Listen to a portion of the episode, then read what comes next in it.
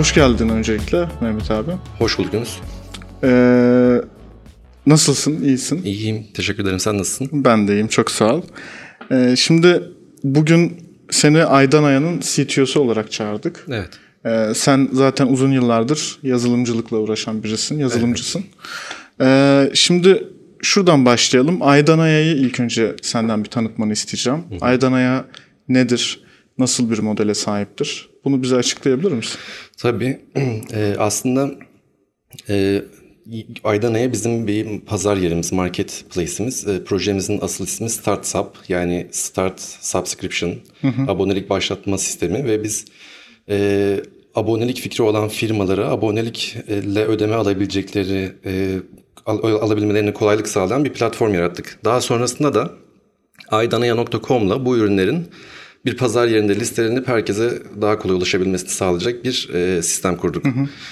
Aydanaya.com e, e, ürünleri e, müşterilerine belli periyotlarda işte haftalık ya da işte atıyorum iki haftalık ya da aylık, iki aylık, üç aylık, yıllık şekilde tekrarlayan şekilde e, ürünleri yollamayı sağlayan, işte ödemelerini almalarını sağlayan üreticilerin bir platform, pazar yeri. Ee, peki abonelik sistemine biraz daha böyle girsek. Çünkü Aydan Aya'nın e, en önemli özelliği abonelik sistemi üzerinden müşteri kazanması, bunun üzerinden yürütmesi. Ee, abonelik sistemi nedir? Ne zamandan beri var? Ee, Türkiye'deki yerine şu an. Evet, abonelik sistemi e, dünyada aslında popüler. E, 2010'lardan sonra daha da popüler olmaya başlamış. E, ve aslında e, tüm Türkiye'de de popüler. Yani aslında e, bir e, elektriğe de abone oluyorsunuz. İşte doğalgaza da abone oluyorsunuz, suya da. Ve her ay bir düzenli ödeme yapıyorsunuz ve bir kullanımınız var orada. Tatsız abonelikler ama bunlardan bahsetmeyelim. Evet çok keyif veren abonelikler değil. Aynı şekilde e, uzun süredir dijital servislere de abone oluyoruz. İşte Spotify'a abone oluyoruz, müzik dinliyoruz ya da işte YouTube'a abone oluyoruz, video izliyoruz vesaire. E, biz de bunu Türkiye'de fiziksel ürünler için aslında denemeye çalıştık. Yani e, sonuçta bir pazar alışverişi yapıyorsun ama işte bunu sürekli yapıyorsun. Acaba yaptığın pazar alışverişi sana her istediğin periyotlarda geliyor olsaydı nasıl olurdu?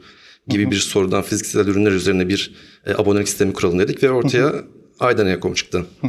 Aslında pazar alışverişi demişken o da benzeri bir şekilde ilerliyor. Yani genelde insanların pazara girdiği zaman işte hangi ürünü nereden alacağını bilir. Ona göre bir e, alışkanlık geliştirir. O da aslında bir nevi tabii ki e, aynı abonelik değil ama bir nevi abonelik sistemi. Evet. Onun biraz daha işte şey biraz daha demeyeyim bayağı inovatif versiyonu, dijital versiyonu. Evet. Ee, şimdi şeyi merak ediyorum. Sizin e, aydan aya da e, bu abonelik sistemi işte aslında tehlikeli veya riskli bir sistem. E, fakat sizin burada müşterileri özellikle çektiğiniz bir yol var, yöntem var. Siz sürdürülebilirliğe vurgu yapıyorsunuz. E, bu doğrultuda ürünleri çeşitli kapsamlarda sınıflamışsınız. Evet. İşte şimdi onları saymak gerekirse organik, doğa dostu, vegan dostu, yerli üretim, kadın girişimci ve sıfır atık. Evet. Şimdi e, peki bu abonelik sistemiyle bu tarz sürdürülebilirliğin e, başlıklarına siz nasıl değiniyorsunuz? Yani arasındaki ilişki ne? Nasıl keşfettiniz bunu? Ee, şöyle biz aslında sistemi ilk hazırladığımız zaman e, açıkçası böyle sosyal etki e, yaratabileceğini düşünmüyorduk ve aslında böyle bir kaygımız da yoktu. Biz sadece belirli aralıklarda para e, almak isteyen üreticiler için bir çözüm sunmaya çalıştık.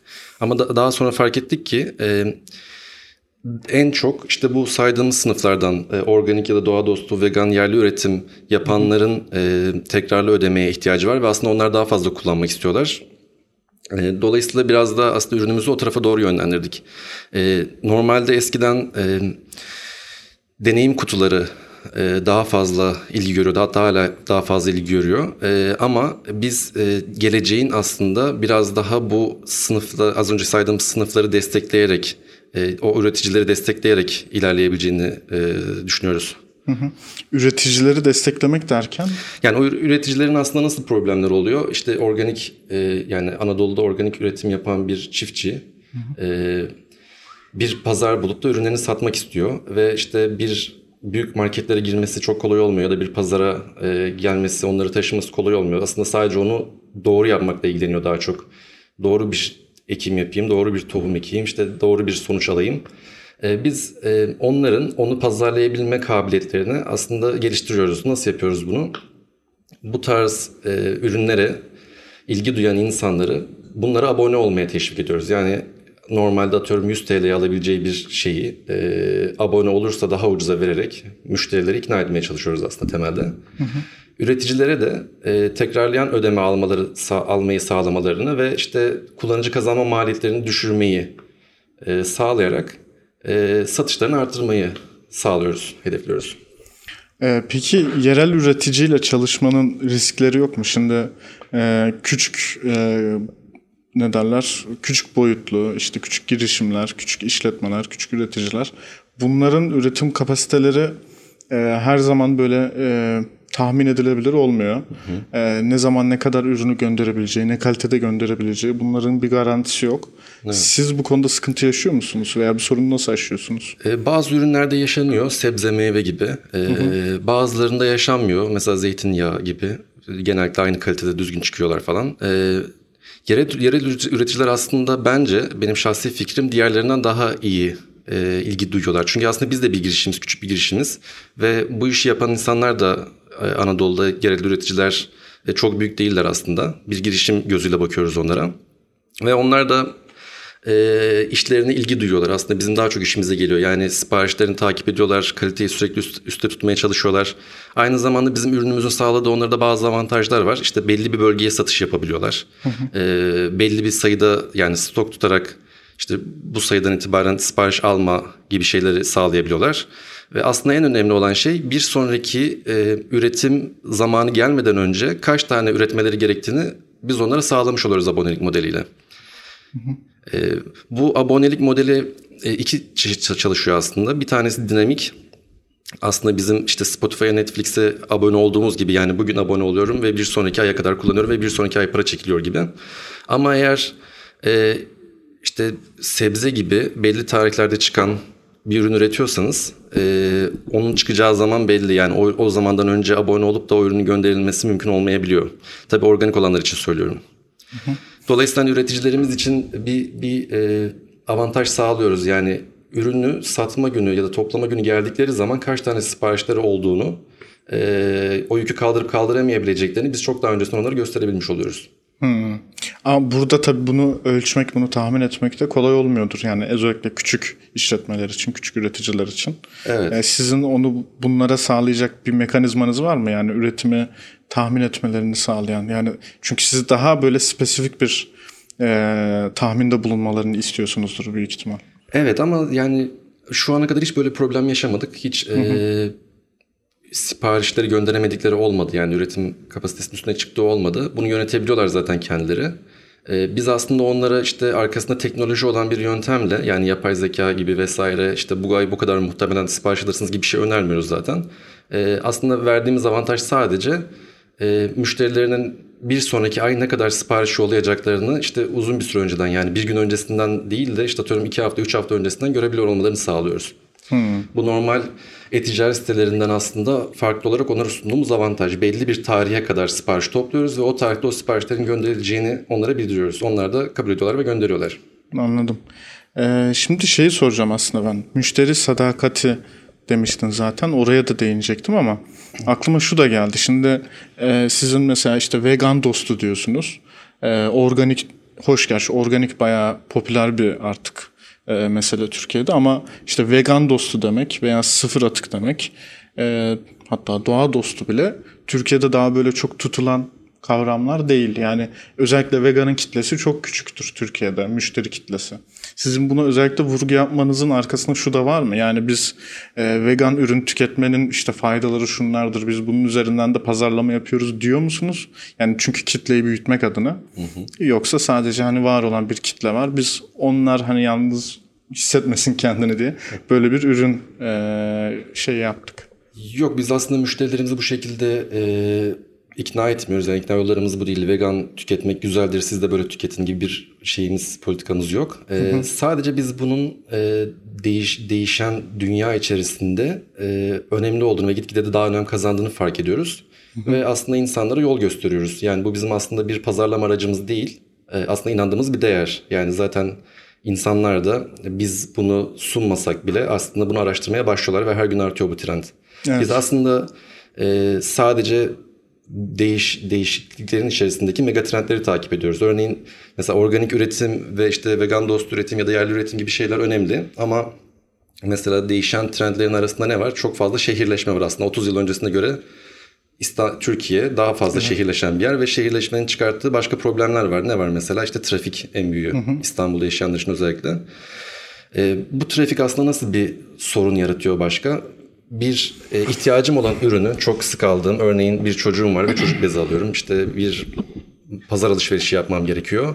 Ama bunun için bir trafik sarf etmem gerekiyor. Yani 20 dakikalık yapacağım alışveriş için belki bir saat trafik harcıyorum. Ee, biz işte insanlara bu noktada e, şöyle bir çözüm önerisi de geliyoruz. Buna abone olursanız eğer bu ürüne biz zaten sizin için belli aralıklarda hatta sizin seçebileceğiniz aralıklarda bunu sizin evinize kadar teslim ediyoruz. Aslında böyle bir zaman harcamanıza gerek yok ve bu zaten sizin sürekli yaptığınız bir aktivite. Ve bunu aslında abone olarak e, harcadığınız zamanı işte yol için harcadığınız masrafları düşürebilirsiniz. Böyle bir avantaj sağlıyoruz. Peki şey var mı? Bu ürün sınıfları genişleyecek mi? Buna dair bir çalışmanız var mı? Mesela işte şimdi şey de çok meşhur. Özellikle kişisel bakım ürünlerinde işte hayvan dostu ürünler, hayvan deneylerin yapılmadığı işte kozmetik ürünler falan. Buna benzer veya şu an aklıma gelmeyen farklı bir ürün sınıfı gelecek mi? E, Biz bunları trendlere takip ederek aslında e, inceliyoruz ve buna bu, bu e, çözümü üreten üreticilerle de irtibat halindeyiz. İşte bizim için ürünlerini yüklerler mi, abonelik sistemine dahil olurlar mı, işte siparişleri iletirler mi gibisinden. E, ama mesela zaten senin bahsettiğin işte hayvansal şeylerden uzak durma e, diye kastettiğimiz bizim şu andaki vegan dostu sınıfımız. Yani Evet. içerisinde hiçbir hayvansal sınıf e, malzeme olmayan e, sadece yiyecek değil başka ürünler de e, şu anda web sitemizde insanlara sunuyoruz. Hmm, anladım. Ee, şimdi peki şuraya gelelim. Yani Türkiye'de bu e, abonelik sistemi üzerine kurulan startuplar artıyor. Çok var hatta. Sosyal girişimler de var. İşte Tarlam var gibi bir kutu kitap gibi şimdi aklıma gelen. Ee, ama onun haricinde burada yabancı e, firmalar yok. Ee, yani yurt dışından gelip de burada abonelik sistemi üzerinden en azından sizinki gibi fiziki ürün üzerine bir abonelik sistemi üzerine kurulan bir startup'ın bir hizmetini ben görmedim daha. Bunun sebebi ne veya böyle bir şeyi biz görecek miyiz ileride? Şu an daha erken mi bunu beklemek için? Yani bunun sebebini aslında tam olarak bilmiyorum ama şöyle bir tahminim var. E, dijital bir ürün aboneliği için aslında zaten ülkemizde bir sürü yabancı firma var ama fiziksel bir ürün aboneliği için e, kendisi bu sistemi sunan yani kendisi bir abonelik sistemiyle fiziksel ürün satan bir firmanın Türkiye'ye satış yapıyor olması çok kolay olmuyor. Gümrük vesaire gibi şeylerden ötürü, lojistik sebeplerden ötürü. E, ama mesela bizim gibi biz bir pazar yeriyiz ve bu abonelik sistemini hizmet olarak sunuyoruz ve üreticiler oraya ürünlerini yüklüyorlar, yerel üreticiler. Aynı bizim gibi davranan, e, hizmet veren yurt dışında aslında çok sayıda şey var, girişim var. Onlar belki yarın bir gün Türkiye'ye açılırlar mı E, bilmiyorum, emin değilim. E, muhtemelen orada da aslında onların içerisinde bulundukları pazarla bizim pazarımızın dinamikleri farklı. Yani o trendler farklılık gösteriyor. O yüzden çok rahat e, giremiyor olsalar gerek. Ee, şimdi Aydan Aya'yı konuştuk. Senin e, yazılımcı arka planın var. İşte buna dair ciddi çalışmalar yaptın şu ana kadar. Tecrüben var. E, bunun üzerinden de gidebiliriz istersen biraz. Tabii. Aydan Aya sürdürülebilirlik üzerine bir aslında girişim. E, peki senin yazılım açısından yazılımın veya yazılım hizmetlerinin e, sürdürülebilir kılınması nasıl oluyor? Bunun e, mümkün kılan unsurlar nelerdir? Evet. E, ben bununla alakalı yıllar önce bir kitap okumuştum. E, bir 8-9 yıl önce. E, yazılım testleriyle alakalı bir kitap. Kitapta şöyle çok zihin açıcı bir şey bölüm vardı.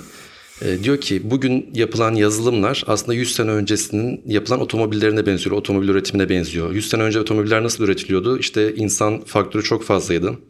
O parçaların üretiminde, entegrasyonunda, bu da otomobillerin fiyatlarının yüksek olmasına, işte e, her çıkan otomobilin birbirinden farklı olmasına sebep olabiliyor. Neden? Çünkü insan e, hata yapabiliyor ve işte bir otomobil bir sonrakinden farklı olabiliyor. Yani iyi anlamda da kötü anlamda da. Sonra otomobil sektörü e, otomobillere yani makinelere otomobil yaptırmayı keşfedince ya da yaptırınca e, iki tane farklı sonuç doğdu. Birincisi otomobillerin fiyatları düştü ve daha fazla insan alabilir hale geldi. İkincisi de her çıkan otomobil aynı kalitede çıkmaya başladı. Dolayısıyla kalite artarken fiyata düşmeye devam etti. Kitap da yazılım için de aynı şeyi söylüyor ve diyor ki şu anda yapılan şeyler 10 sene öncesinden bahsediyorum. Ee, çok daha manuel ilerliyor. Yani bir şeyi geliştirmek için bir yazılıma ihtiyaç var. Ama ne zaman ki yazılımlara yazılım geliştirebilirsek otomobil gibi o zaman yazılım üretmemizin maliyeti düşer ve kalitesi artar. Bunun aslında bir e, yöntemi var. Uzun süredir kullanan ama Türkiye'de çok fazla popüler olmayan yazılım testi yazmak diye. E, bu da şöyle çalışıyor. Bir yazılım üretiyorsunuz ve bir başka yazılımla o yazılımı test ediyorsunuz. Ve her yaptığınız değişiklikte normalde ne yapmanız lazım? Örneğin bir web sitesi yapıyorsun, bir buton koydun ve gidip oraya tıklayıp bu gerçekten çalışıyor mu diye bakman lazım. Ama bunun için bir yazılım yaparsan e, o butonun çalışıp çalışmadığını test eden e, her seferinde aynı daha hızlı senden daha hızlı bir şekilde daha kaliteli bir şekilde sürekli o butonun çalışıp çalışmadığını test edebilirsin her yaptığın değişiklikte. Bu da aslında senin yazılım üretme maliyetini arttırıp şey azaltıp kaliteni arttırmanı sağlıyor. Ve yazılımının da sürekli olarak aslında ilerleyen periyotlarda yaptığın değişikliklerden etkilenmeyecek şekilde kullanabilmeni sağlıyor. Yazılımlarda e, sürdürülebilir bir yaz, sürdürülebilir bir yazılım yapıyor olmanın temel anahtarı o yazılımı bir yazılıma test ettirmek. Hmm. E peki yani çok cahilce bir soru olabilir ama yazılımı test eden yazılımı test eden yazılım. Evet. evet. Şimdi böyle bir kısır döngü oluşuyormuş gibi geliyor yani. Aynen doğru o da olabilir. İlk, başlarda benim de kafamı çok fazla kurcalıyordu. Ama e, bir belli bir tecrübe edindikten sonra öyle bir şeye ihtiyaç duymuyorsun. Çünkü aslında yazılımı test ettiğin yazılım ilk ürettiğin yazılımdan biraz farklı. Aslında bir senaryo yazıyorsun oraya. Yani şuraya git, buna tıkla, şu kutucuğun içerisinde buna yaz, ondan sonra formu gönder gibi bir senaryo yazıyorsun ve o senin ana yazılımını test ediyor. Dolayısıyla o başta yazmış olduğun senaryo üründe çok büyük bir özellik değişikliği olmayacaksa aslında değişmiyor. Hmm. Dolayısıyla sürekli sen testini de test etmek zorunda kalmıyorsun. Zaten testin yani kullanıcıya sunacağın çözümün e, sağlaması çoğu zaman aynı. Bu şu an ne kadar yaygın? Kullanılan bir şey mi bu? Şimdi dünyada çok yaygın. Aslında dünyadaki yazılımların e, gözle görülür bir şekilde Türkiye'dekilerden kalitesi yüksek yani. Hani büyük girişimler için söylemiyorum. Çok küçük başlayan girişimler için de böyle. E, kaliteler fazla. E, dolayısıyla dünyada benim de görüştüğüm küçük şirketler, startuplar aslında bunlara çok dikkat ediyorlar ve yazılımcı aradıkları zaman test yazıyor musun? Yaptığım her görüşmede ilk önce bunu soruyorlar. Ne kadar test yazıyorsun vesaire. Ama Türkiye'de maalesef bu çok fazla yaygın değil. E, hatta e, şöyle söyleyebilirim. Ben şu anda yani aydan aya da biz çok fazla test yazıyoruz. Çok fazla test yazdım. Ee, bir sürü şey otomatik olarak kontrol edilebiliyor ve ürünümüzün aslında teknik olarak yazılım tarafının sürdürülebilir olmasını sağlıyor benim için. Ama mesela daha önce çalıştığım firmalarda ya da işte görüştüğüm kişilerden şöyle tepkiler alabiliyorum. Yani biz bu testi yazmak yerine yeni bir özellik ekleyelim ve e, daha fazla özelliğe sahip olan bir yazılım yapalım. Yani zaman kaybı olarak görüyorlar test yazıyor olmayı. Ee, üretim sürecinde ilk başta evet öyle görülüyor olabilir ama sonraki dönem içerisinde yeni eklenen özellikleri kontrol etmesi açısından inanılmaz avantaj sağlıyor. Yani e, iki birim zamanda yapacağın şeyi bir birim zamanda, yarım birim zamanda yapabilir hale geliyorsun. Hı hı. E, Türkiye'de çok fazla dikkat edildiğini düşünmüyorum. Yani genel piyasaya baktığın zaman tabii ki bu işe çok dikkat eden firmalar ve e, yazılımcı arkadaşlarım var. Ama çok popüler değil maalesef uluslararası yazılımların yani yurt dışındakilerin daha kaliteli olduğunu söyledin. En önemli gerekçelerinden biri bu herhalde. Evet. Yani e, peki başka nedir? Mesela Türkiye'de yeterince kaliteli yazılımcı var mı? Hı hı. E, büyük ihtimalle yok diyeceksin diye tahmin ediyorum. Hayır aksine çok çok fazla var evet. E, peki neden o zaman bunlar kaliteli yazılımlar çıkartmıyor? Çıkartamıyor veya? Ee, yani ben oradaki problemin yazılımcının kalitesinden ziyade girişimcinin kalitesinde arıyorum. Çünkü Türkiye'deki hmm. insanlar biraz daha e, kısa daha kısa sürede daha fazla şeyi hedeflediğinde bir şeylerden feragat etmen gerekiyor. Örneğin bir otomobil yapıyorsun. Dört tekerleğin olması gerekiyor ama bir mühendise daha kısa sürede çıkmasını istiyorum dersen üç tekerlekli verebilir yani çok normal bir şey. Bunu dört tekerlekli yapmanın bir zamanı var, süresi var. Onu alması gerekiyor maalesef. Ee, o yüzden hani iki aslında yani çok çok kadar da katı olma, olmayayım. E, çoğunlukla girişimcilerin çok fazla hızlı ürün üretmek ya da çok fazla sayıda feature'a sahip ürün üretmek istemesinden kaynaklanır olmakla beraber birçok yazılımcı da aslında buna çok dikkat etmiyor. Yani kaliteli yazılımcılar ama e, buna adapte olmuş değiller aslında, olabilmiş değiller. Ama hmm. dünyada bu işler maalesef böyle ilerlemiyor. En küçük firmalar bile görüştüğüm bir kişi çalışan, iki kişi çalışan, üç kişi çalışan ee, ilk sordukları şey yazılım testi yapıyor musun? Ne kadar yazıyorsun? Ee, ne kadar dikkat ediyorsun? Bunları test ediyorlar. Yani bir challenge yollayıp challenge'da yazdım testleri kontrol ediyorlar. Onları soruyorlar daha çok. Peki şey mümkün mü? Yani bu aslında girişimcilik ekosistemi açısından çok böyle pozitif bir şey değil ama e, bunu regüle etmek mantıklı mı? Atıyorum test yazılımını zorunlu kılmak veya böyle bir şey var mı? Yok yani bu mümkün değil. Çünkü herkes kendi yazılımını yapıyor ve hı hı. onu nasıl isterse o şekilde, nasıl hayal ederse o şekilde. Regülasyonu mümkün değil yani böyle bir şey. Yok hayır ben çok mümkün olduğunu düşünmüyorum. Hı. Bu sadece işte o ürünü üreten e, ürünün sahibinin ve o ürünü üreten yazılımcının kaygısıyla alakalı ya bir şey. Sonuçta bir kalite standartını korumak adına hani sonuçta her sektörde var böyle bir şey. Evet. Hani yazılım sektöründe de neden olmasın diye düşündüm ama tabii ki bunun teknik sebepleri de vardır. Evet. Ee, orasını bilemem. Ee, peki madem e, işte kaliteli yazılımcı çok Türkiye'de, e, birçok startup Türkiye'de şu sıkıntı yaşıyor.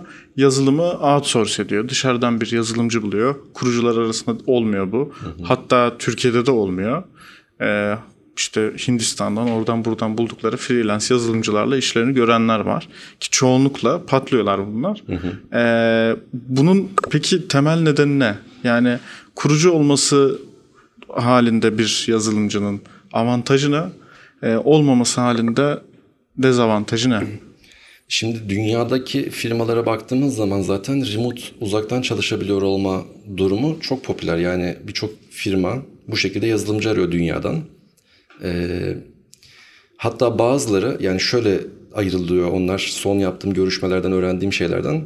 Ee, tamamen remote bir takım demek. CEO'su başka bir ülkede, CTO'su başka bir ülkede. Yani hiç ana e, C-level takımı aynı ülkede olmayan, onlar bile dağınık olan şirketler var. Bir de senin bahsettiğin gibi işte CEO'su, CTO'su, işte operation, chief operations'ı e, aynı yerde çok yakın birbirine ama işte ürünü üreten insanlar başka yerlerden gibi takımlar var.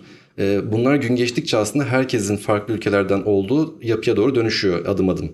Yani birçok şirket, başarılı şirket e, ana kademelerin de başka ülkelerden olduğu insanlardan oluşan şirketler oluyor. Türkiye'de e, bu çok fazla olamıyor. Birincisi Türkiye'de yazılım üretiyor olmanın maliyeti yurt dışında üretiyor olmanın maliyetinden hala daha ucuz. Yani bir e, Ukraynalı, Hindistanlı yazıcı, yazılımcıyla anlaştığınız zaman bile Türkiye'den biraz daha belki pahalıya çıkabilecek yani kaliteli olanlar için söylüyorum durumda anlaşmalar yapıyorsunuz. E, dolayısıyla Avrupa'dan, Amerika'dan çok daha kaliteli yazılımcılarla çalışmak bir Türk girişimcinin çok mümkün olmayabiliyor. Ama bunun tam tersi bir sirkülasyon var. Yani yabancı e, şirketlerin Türkiye'deki insanlarla uzaktan çalışmak gibi. Onlar zaten bu e, kültürün içerisinde oldukları için çok iyi yönetebiliyorlar. Nasıl yönetebiliyorlar? E, bence en kritik olan noktası da bu. E, benim gene biraz teknik tarafından yaklaşacağım olayın. Aslında az önce yazılım testini e, anlat, yazılım testinde bahsettiğim şeyler gibi yazılımın e, müşteriye ulaştırılmasını sağlayan da bazı otomatize eden araçlar var. Continuous Development Deployment yapan araçlar var. Bunlar ne yapıyorlar? Bir yazılım geliştiriyorsun ve o yazılımın testini yazdın. Hı hı. E, o yazılımı da bir sunucuda host edip insanlara gö- e, ürününü sunuyorsun aslında. E, senin o sunucu, yazılımını sunucuya göndermeyi de otomatize edebiliyorsun. Yani e, sürekli aynı kalitede, aynı şekilde gidecek durumda ve e, düzgün çalışacağından emin olduğun şekilde bir deployment süreci yapabiliyorsun otomatikleştirip. E, yurt dışındaki birçok firma bunu kullanıyor. E, Türkiye'de de gene çok fazla kullanan firmalar var. Çünkü bunları yaptığın araçlar artık kolaylaştı. Ama 5 yıl önce daha zor araçlarla yapıyordum. Ve Türkiye'de artık çok fazla kaygı yoktu yani bunlarla alakalı. Dolayısıyla sen e, istikrarlı, başarılı ve düzgün çalışan, e, daha az hatası olan bir yazılım istiyorsan bir yazılımın feature'larını üretip onların testini yazıp ve bunun da insanlara e, sunduğun aracı gitmesini yani deployment'ını e, otomatikleştirmen gerekiyor. Eğer ki bu e, cycle'ı tamamlarsan, adımları düzgün bir şekilde ayarlarsan yazılımcı çalışan yazılımcıların nereden oluyor olduğunun hiçbir önemi kalmıyor. Çünkü hmm. işte Çin'deki bir adam, Hindistan'daki bir adam, Amerika'daki bir adam bir yazılıma katkıda bulunuyor ve senin otomatize edilmiş sistemlerin bu katkının senin yazılımını bozup bozmadığını otomatik test edebiliyor. Ve eğer her şey düzgün gidiyorsa bunların sunucular otomatik gitmesini sağlayan başka bir yazılım yaptıysan sistem düzgün bir şekilde ilerleyebiliyor. Yani Türkiye'deki girişimlerin küçük olanların, yeni başlayanların sıkıntılarından en büyükleri teknik olan anlamda bu. Bu otomatize edilmiş e, senaryo olmuyor. Hı hı. Eğer bu senaryoyu otomatize edersen istikrarlı bir şekilde e, yeni özellikler ekleyebildiğin ve daha az hata aldığın bir yazılım üretebiliyorsun. Aslında seninle daha önce de konuşmuştuk. Şimdi şu aklıma geliyor benim. hani şey geyiği var ya e, herkes işte yazılım öğrenmeli, herkes kodlama dilini bilmeli falan fistan. E, ben bunu sana sorduğumda hiç beklemediğim bir cevap almıştım aslında. Evet. Özellikle girişimci olmak isteyenler için senin tavsiyen nedir? Yani illa ben mesela işte işletme mezunuyum veya birisi ekonomi mezunu veya başka bir bölümden herkes e, tabii burada şey varsayımını da yapıyorum. Yani bu bir teknoloji girişimi, yazılım tabanlı. E, ne düzeyde bu işi bilmemiz lazım? Dile ne kadar hakim olmamız lazım? Ne yapmamız lazım? Evet yani benim şahsi kanaatimde aslında sana söylediğim şeyler gene aynı şeyi düşünüyorum. Bir girişim yapmak istiyorsan e, yazılım bil, biliyor olmana gerek yok. Hatta bence bilmiyor olman bile avantaj olabilir. Çünkü bildiğini düşündüğün şeyler o işi yap, gerçekten yapan adama e, eziyet olabilir. Yani daha da zorlaştırabilirsin hmm. onun için işleri. E, yazılım yazılım çok zor bir iş. Aşırı derecede zor bir iş. Bir sürü şey öğrenmen gerekiyor. E, bir sürü şeyi kontrol etmen gerekiyor ve daha da kötüsü o öğrenmiş olduğun bir sürü şey sonraki yıllarda yine değişiyor. Gene bir sürü şey öğrenmen gerekiyor. Yani tamamlayabil tamamlanabilen bir şey değil, bir nokta yok. Dolayısıyla e, bu işi, bu zor işi yapmak için bunu gerçekten çok sevmek gerekiyor. Yani ben yazılım üretmeyi çok sevdiğim için bu işi yapıyorum. Ee, eğer bunu sevmiyor olsaydım muhtemelen ürettiğim şeyler çok kötü ya da işte atıyorum beraber çalıştığım insanlara çok kötü davranıyor olabilirdim. Bu aslında biraz şuna benziyor. Mesela sen bir girişimci olarak altın e, satıyorsun ya da satmak istiyorsun, kuyumcu açmak istiyorsun. E, bunu zaten bir tedarikçinin altınları alıp bir pazar oluşturup dükkanını açıp satmaya başlayıp kar elde edebilirsin. Hı hı. Ama altın satabiliyor olmak için maden araştırmaları yapmana gerek yok. E, maden araştırmaları yapmak için sadece o işi sevmen gerekiyor. Yani buna ilgin varsa e, derinine gidebilirsin. Hmm. Aslında bu yazılım için de aynı şey. Yani yazılımcılık bir madencilik ise girişimcinin o madenciliği öğrenmesine gerek yok girişimcinin. Hmm. Ya şey de o zaman çok mantıklı değil mi? Ee, şimdi işte bütün özel okullar özellikle kodlama eğitimine başladı çocuklara. Ee, bu o kadar da böyle mantıklı bir iş değil mi? Yok Yanlış orada da mesela evet senin gene tersini düşünüyorum. Bence çok mantıklı bir iş çünkü evet hep ters köşeyiz. Evet bu şunun gibi çünkü e, mesela okullarda resim dersi de var. Evet. Ama ben hiç resim yapmayı sevmiyorum. Doğru tabii. Ve bir şekilde resim dersinden geçtim. Ama mesela resim yapmayı seven insanlar da o ders sayesinde belki ressam oldular. Hmm. E, kodlama eğitimi alan çocuklar da bence öğrenmeleri almaları gerekiyor dersi ama kodlama eğitimi alan herkesin yazılımcı olması gerekmiyor ya da işte gelecekte herkesin yazılımcı olması gerekmiyor. Sadece kodlama dersi e, işlerin nasıl çalıştığıyla alakalı insanlara fikir verebilir ve gerçekten insanların o işi sevip sevmeyeceğini gösterebilmesi açısından bence çok değerli, çok kritik. Hı hı. E, peki şu da mümkün mü? Şimdi yapay zeka ile ilgili hani birçok e, varsayımda bulunuluyor şu an işte birçok meslek gidecek edecek falan. E, yazılımcıları da buradan e, burada bekleyen bir tehlike vardır. Tamam yapay zeka da işte yazılım temelli bir şey hı hı. ama e, sonuçta bir yapay zeka sizin yerinize yeni bir şey üretebilir, yeni bir şey yazabilir, sıkıntıları tespit edebilir. Sizin mesleğiniz açısından da böyle bir sıkıntı yok mu? Ee, var tabii ki. Ee, sanıyorum ki e, belki ben bile ömrümün sonuna kadar bir yerde muhtemelen bunu görebilirim yani böyle bir durum olduğunu bir yazılımcı olarak. Ama bence çok korkulacak bir şey değil çünkü yazılım aslında çok e, yani dijitalleşme ve işte onu sağladığımız yazılım altyapıları vesaire yeni popüler ya da yeni oluyor olmasına rağmen o sektörün yaşadığı problemler aslında 100 yıl önce başka bir sektör tarafından da yaşanıyor. Yani yaşanan problemler yeni değil. Örneğin otomobilleri de artık insanlar üretmiyor, makineler üretiyor ve işte bir e, otomobil fabrikasının videosunu izlerseniz YouTube'dan insanın hiç elini değmeden otomobilin şeyden e, üretim bandından çıktığını göreceksiniz yani. Onlar da gelişiyor ve dolayısıyla ne oluyor? Otomobil üretiminde sektöründe çalışan insanlar işsiz kalabiliyorlar. Hı hı. E bunun aynısı belki yazılımcıların da başına gelecek ama belki o yazılımcılar da yazılım sektöründen başka bir şey doğuracaklar. Yani otomobilciler belki yazılımcı oldular şimdi. İşte yazılım sektörü değiştiği zaman da başka bir şey olacaklar. E, belki yazılımcıların hepsi organik üretim yapacak, daha sağlıklı şeyler yiyeceğiz. yani bence çok korkulacak bir şey değil. Gelecekte böyle bir şey olması mümkün.